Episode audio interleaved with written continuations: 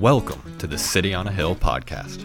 We are a Catholic young adult ministry located in Kansas City with a mission to be the community that inspires and forms our generation to be saints. Father Mattingly, director and chaplain of City on a Hill, is also an associate pastor at a local parish. Listen in to a recent Sunday homily of his and let it build you up in your pursuit of sainthood. Thanks for tuning in to this episode of City on a Hill.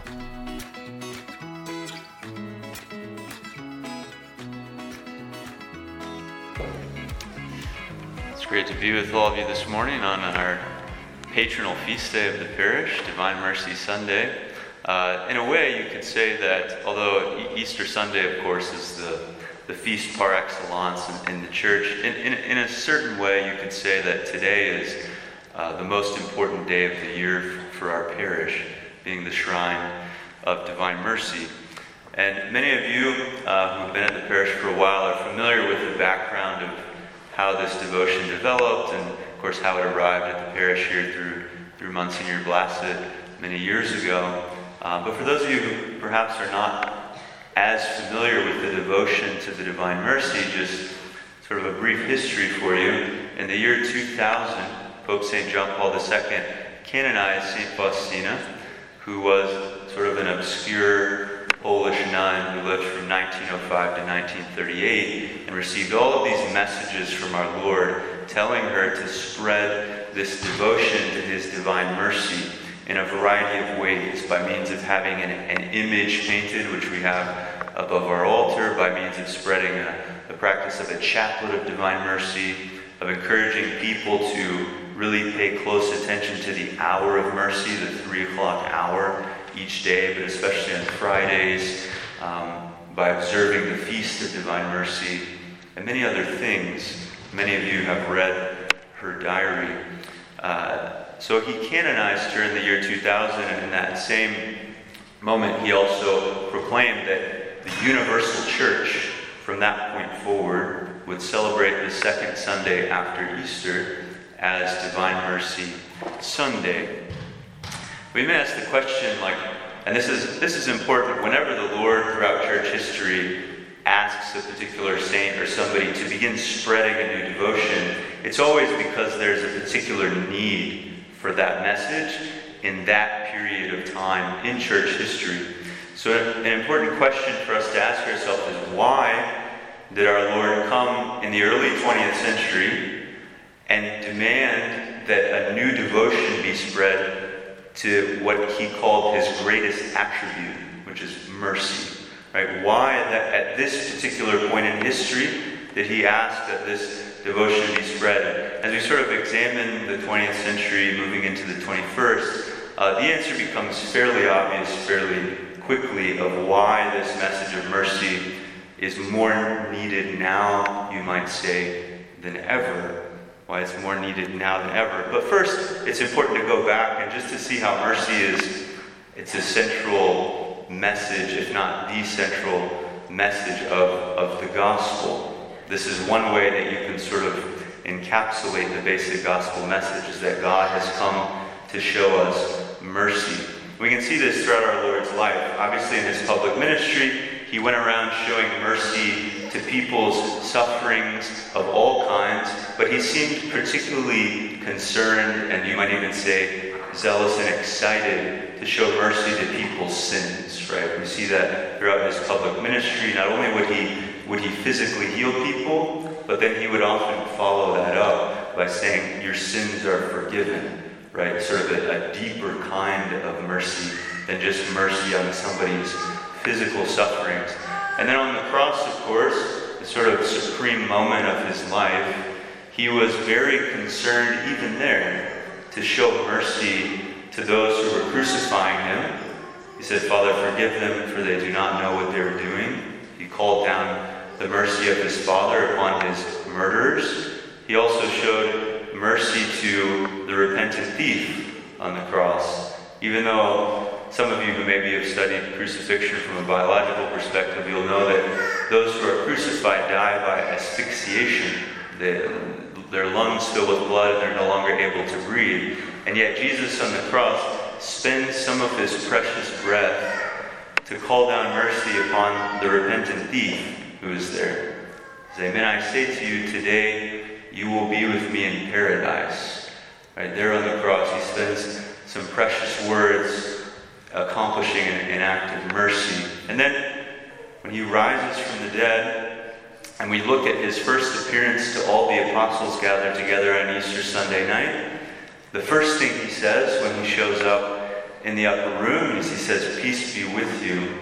And in a sense, we can understand that gesture as an act of mercy. The apostles would have been both, and we read that they were, they were joyful upon seeing the Lord, but you can also understand that they might have been filled with a lot of shame. Right? The Lord appears to them in the upper room, and they think to themselves, we all just, except for John over here, we all just, uh, we all just abandoned him a couple nights ago in his hour of greatest need. And so then for him to show up, they probably would have been filled with deep, deep shame and regret. And so he reassures them and he says, you know, he says twice, peace be with you. In other words, don't, don't worry, rest assured, let my mercy come upon you. And then the first thing he does, this is so critical, the first thing he does in appearing to all of his chosen 12 together, or 11 at that point, the first thing he does after rising from the dead is he passes on to them the mission of mercy. Right? He breathes on them. He says, Receive the Holy Spirit. Whose sins you forgive are forgiven, whose sins you retain are retained. The first thing he does to rising from the dead is establish the sacrament of confession, is establish the means by which those who are to come after the apostles can have recourse to his mercy. Right? Very, very important. He passes on the mission of mercy to his apostles after rising from the dead. So mercy is at the heart of the gospel. It is, in a sense, the gospel message. But why, why did we need this message anew at this particular time in history? Well, look at the 20th century into the 21st. It's the bloodiest century that's ever exist- that, that's ever passed in human history like no other century, even holds a candle to the bloodshed of the 20th century. It started out with World War I, which would have occurred when St. Faustina was just a young girl. And in World War I, those of you who know your history, there were 10 million who perished, which was far surpassed by a long shot any war that had ever happened in the history of the world up to that point. And after it was over, people called it the Great War and they said that it would never happen again. People were so horrified by the deaths of, of so many soldiers. They said, never, never, ever again will something like, will we allow something like this to happen? Of course, 30 years later, World War II happened, where you not only had the casualties of war, which amounted close to 40 to 50 million souls, but you also had the intentional extermination of whole swaths of, of people. Jews and, and others alike, right? This sort of demonic, intentional extermination of whole groups of people. So the bloodshed was mounting. And then, and then you look after that, the establishment of all these totalitarian regimes around the world, instilling a, a spirit of atheism in their people, suppressing them, taking away freedoms, and, and tens and tens of more millions of people starving to death under Soviet Russia and, and all these other parts of the world, genocides, right? The bloodshed continues. And then the worst of all, you arrive in the 1960s and 70s with the sexual revolution, which produces the legalization of abortion in countries all throughout the world. And the death toll from that is in the hundreds and hundreds of millions, far surpassing all the bloodshed, even of the totalitarian regimes and both world wars put together. Right, so we, we look at, at, at the atrocities that are still continuing. We look at all of this bloodshed, and, and that alone is enough to give us an indication of why Jesus came to St. Faustina and said, Look, the world needs to know the message of my mercy. There's so much sin so much bloodshed, so much loss of faith in the world today, the message of mercy has to be proclaimed anew. It must be proclaimed anew. Why? Because when we're faced with all of this evil, all of this evil in the world, there are typically two things that can happen, two, two bad things that can happen in people's hearts. Right? Trust in God's mercy is what you might describe as sort of the narrow middle way.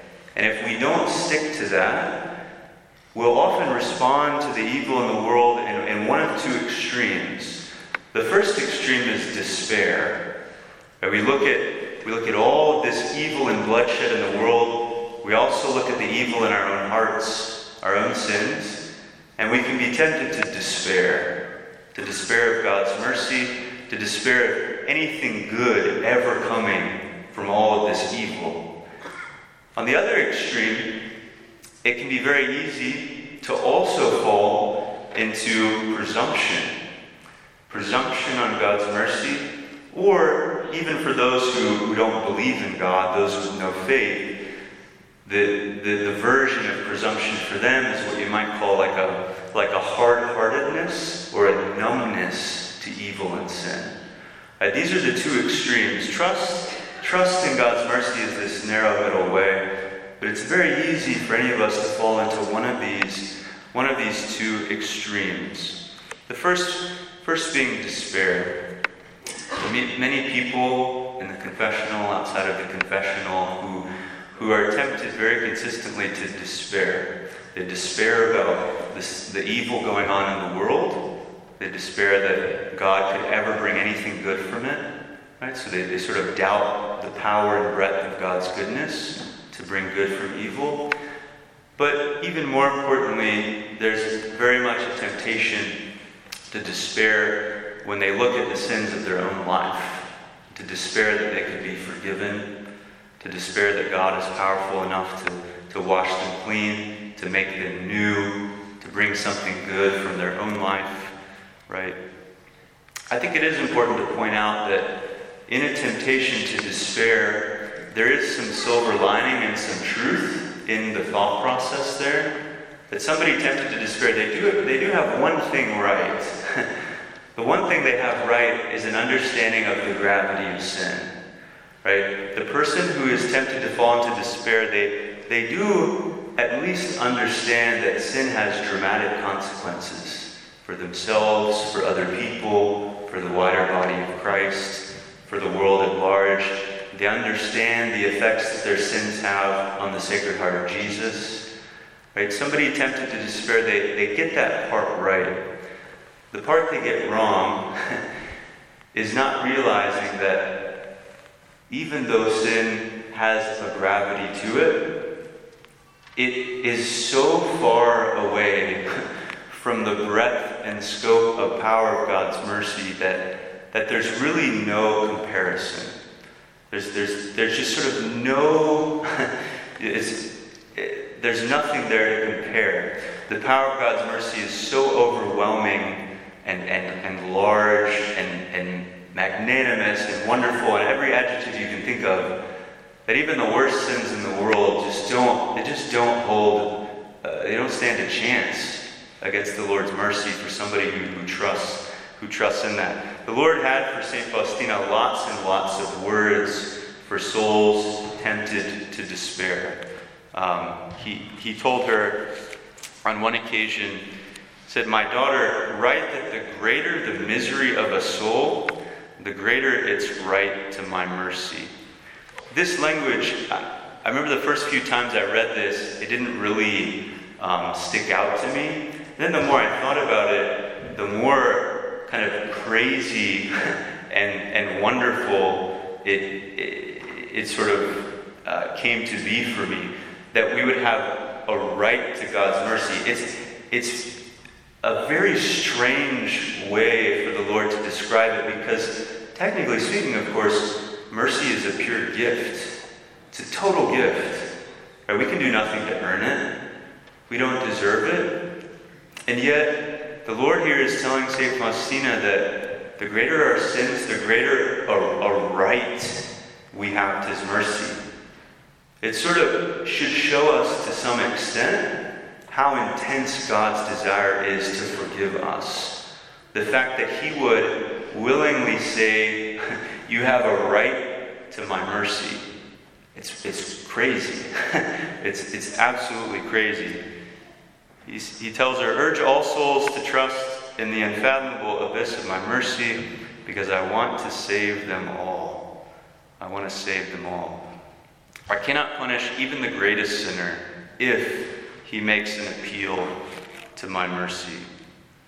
Right?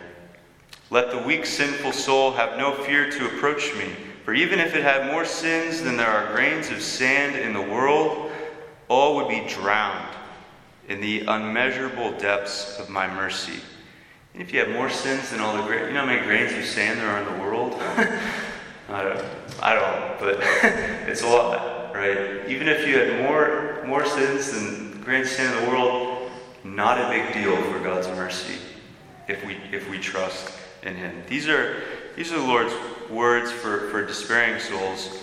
And for us, for those people in our life, for us to be missionaries of mercy, if we find somebody who's stuck in discouragement or despair about their sins, you and I have to proclaim forcefully this is the straight up gospel message. You and I have to proclaim forcefully the power and the scope and the breadth of God's mercy. Right? To, to, to cast a light into their heart so that they have the courage, if they're Catholic, to run to the Lord in confession. If they're not, to approach Him for the first time in faith um, and to ask His forgiveness.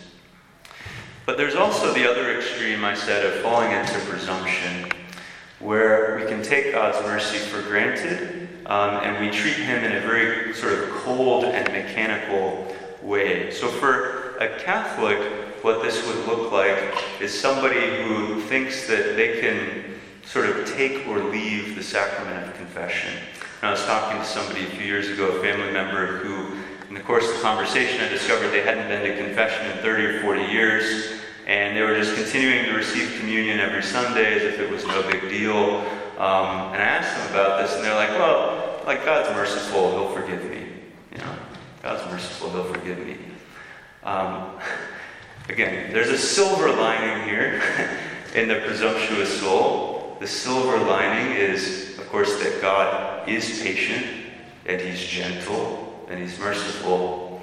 But to treat the Lord in that way is a sign that somebody has almost no love for God. Imagine a, a husband who just day after day for 40 years mistreats his wife in all kinds of all kinds of ways, big and small. And yet, in the back of his mind, he just says, "Well, my wife's a good person. I just expect that, like when I get sick, she's gonna she's gonna care for me. And and if at some point I do actually uh, choose to ask for her forgiveness, that she'll just give it to me right away, right? And we would look at a, a person in that situation and say, like, how, how cold and heartless.